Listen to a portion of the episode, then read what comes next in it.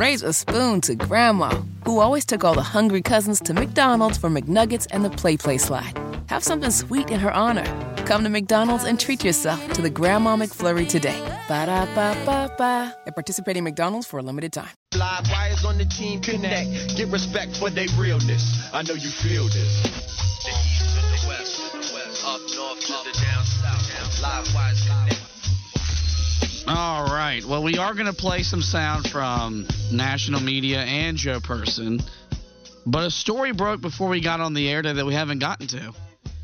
And that was that UNC football did part ways or fired Gene Chizik, the defensive coordinator, and Tim Cross, the defensive line coach.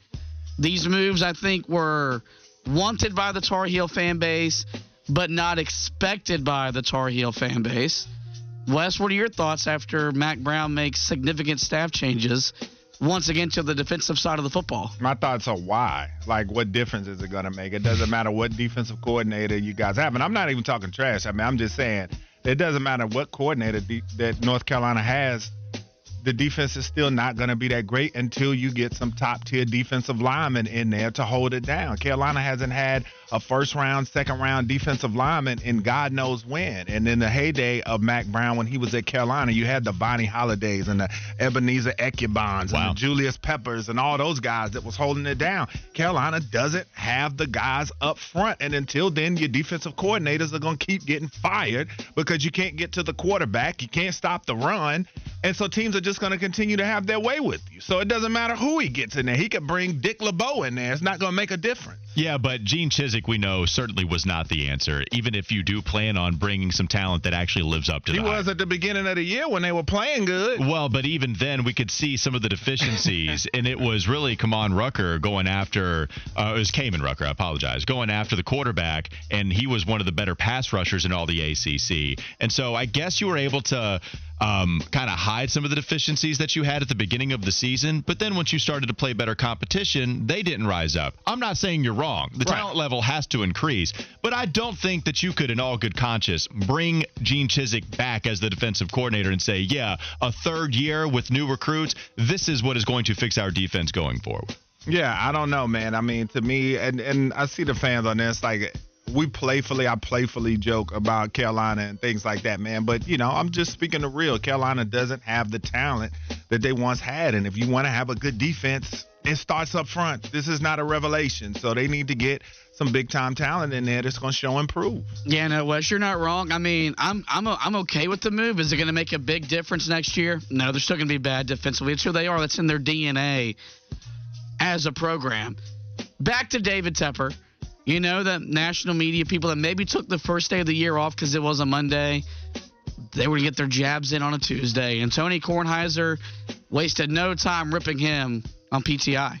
They should have suspended him yesterday. They should suspend him today. They cannot let him anywhere near his home ballpark for Carolina's last game this coming weekend. They can't do that. And they need to think about whether they want him as an owner in this particular league. Every single football decision that he has made since he got there has been wrong and loud wrong. He traded away McCaffrey, he traded away DJ Moore. He's been there five years. In that period of time, Mike, he's fired three coaches, mm. two of which he hired. He used the number one pick on Bryce Young. It's too soon to tell if Bryce Young's going to be a bust or not. But almost everybody in the world would rather have C.J. Stroud with, and they could have had him obviously with with the number one pick. And then to be seen throwing a drink in somebody else's ballpark. You Unbelievable. know, this is a terrible Unreal. look for It the is. NFL. He sounds like you, Fitty. should should he should he have been suspended? And do you think maybe the good old boys club that is the NFL owners could come together and out old Big Daddy Tap? To answer your second question first, no, I don't think that's going to happen. I don't either. Does he deserve more? Absolutely. $300,000, everybody has broken it down every which way. It doesn't do anything to him. It is quite literally not a punishment. The only reason that any good comes out of this is that fine money in the NFL goes towards charity, and $300,000, even if it's not a lot to David Tepper, it makes a dent in whatever you're helping, whatever cause. So there's good that comes from it there. As far as trying to punish David Tepper for throwing a drink, something that we haven't seen before, yeah, the punishment does not fit the crime. And when you talk about David Tepper being someone that's only fined and that's it, $50,000 more than what Bud Adams got fined for throwing a couple middle fingers up in 2009?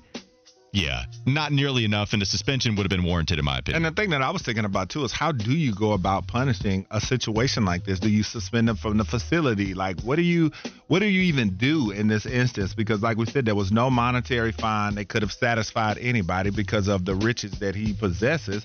But as far as just a real punishment that would maybe make him show contri- contrition or maybe make another owner think twice about doing something like this in the future. I don't think this did this, and I was just trying to wonder what would. Yeah, I don't know what would. It it doesn't feel like David Tepper is ever going to get it. And that's what's really frustrating as a Panthers fan is that you're slowly starting to realize as long as he's here, you can't ever feel good about the future of this franchise. And that incident was just the latest one. Well, if you thought those were strong words, here what, here's what Zach Gelb of the Zach Gelb show had to say about David Tepper. David Tepper, by the way, made the most accurate pass anyone for the Panthers have had this year when he threw that drink on a fan. That, you know, David Tepper hmm. is a pig. All right. He is a jackass. He is an idiot. He is a moron. He is a dope. And he is a petulant brat. How that guy owns a football team, well, we know why. It's because he has a lot of money. But this dude is such a baby. And I'm glad everyone saw who David Tepper was. And here is a message if you are a head coach. Get 15, 20 million dollars if you want to work with that jackass. Because that dude thinks he's a football guy and he will intervene on every single decision. Like people go, oh, Jim Harbaugh, maybe he'll take the Panthers job. Jim Harbaugh doesn't need to answer to David Tepper and deal with his shenanigans. You know, we, we, we talk about being in Daniel Snyder territory, but people didn't outwardly voice their frustrations about Snyder the way they are about Tepper. And I'm not sure in a- that's true, but yeah, I don't, I mean, a jackass. Oh, you're talking about Zach just Yeah, oh. I mean, like it, it feels like Oh, people no, are a lot we- more comfortable calling out Tepper more so with, with, with certain words than they were with Daniel Snyder. But Snyder was in the good old boys club until Jerry Jones outed him. Yeah, I don't know if I agree with that. I hear what you're saying though with the reputation, David Don't disagree Tepper. with me. You're just like a bumblebee. I think it's embarrassing that a bumblebee is smarter than you in this situation. Oh, that that stung. yeah, there you go. There I you take go. it back. Ba-dum, boom. That's a good joke. I disagree with the Snyder stuff, but I do agree with the reputation that he's building. This is the the pinnacle of all of the bad feelings that David Tepper has built on his own.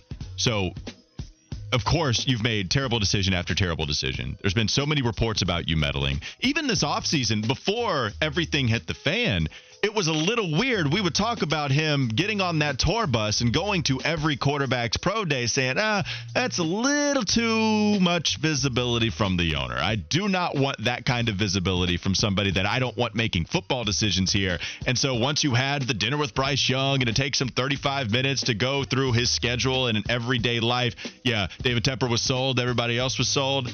I just would like Frank Reich. I really would like Scott Fitterer to be sold on the football stuff and then maybe even the interview process. But now what you see is him acting like a complete jerk and throwing drinks on the fans, the guys that actually buy tickets to the game, and you're doing it at somebody else's stadium as well. It just feels like this guy is a loose cannon and is exhibiting truly unhinged behavior to a point where I can't trust that guy running the football team. And now everybody else realizes it. And PTI, the most popular sports debate show that we've seen until First Take took over, now they have it as a leading topic on their rundown. Yeah, and I mean it's great. And his opinion, we haven't heard anybody deliver it in that man. I mean, he used every insult in the book outside of using uh, expletives, but. I mean, I think he captured the feeling of a lot of people around the country and a lot of people uh, around here for sure. Because I think a lot of people looked at that situation too to think, hey, that's what he thinks of you. Like he threw that on him like the guy was a peon in his mind. I don't know what he said to him. I don't know what was done, but perception is everything. And when you look at a video like that, a man of that stature with that kind of money throwing water on a patron like it's nothing, that's unfortunately going to be the way a lot of people look at it, man. And especially for people that pay as much as they pay to come to these games, pay as much as they pay to eat and park and all those things, that you're going to throw a drink on me just because I said something to you that you don't like. Like, mm-hmm. come on, dog. Like, it, the- these games, going to these games are very expensive, and to treat the paying public the people that make the franchise what it is, that's just not cool. Raise a spoon to Grandma, who always took all the hungry cousins to McDonald's for McNuggets and the PlayPlace slide. Have something sweet in her honor. Come to McDonald's and treat yourself to the Grandma McFlurry today. Ba da ba ba ba. At participating McDonald's for a limited time.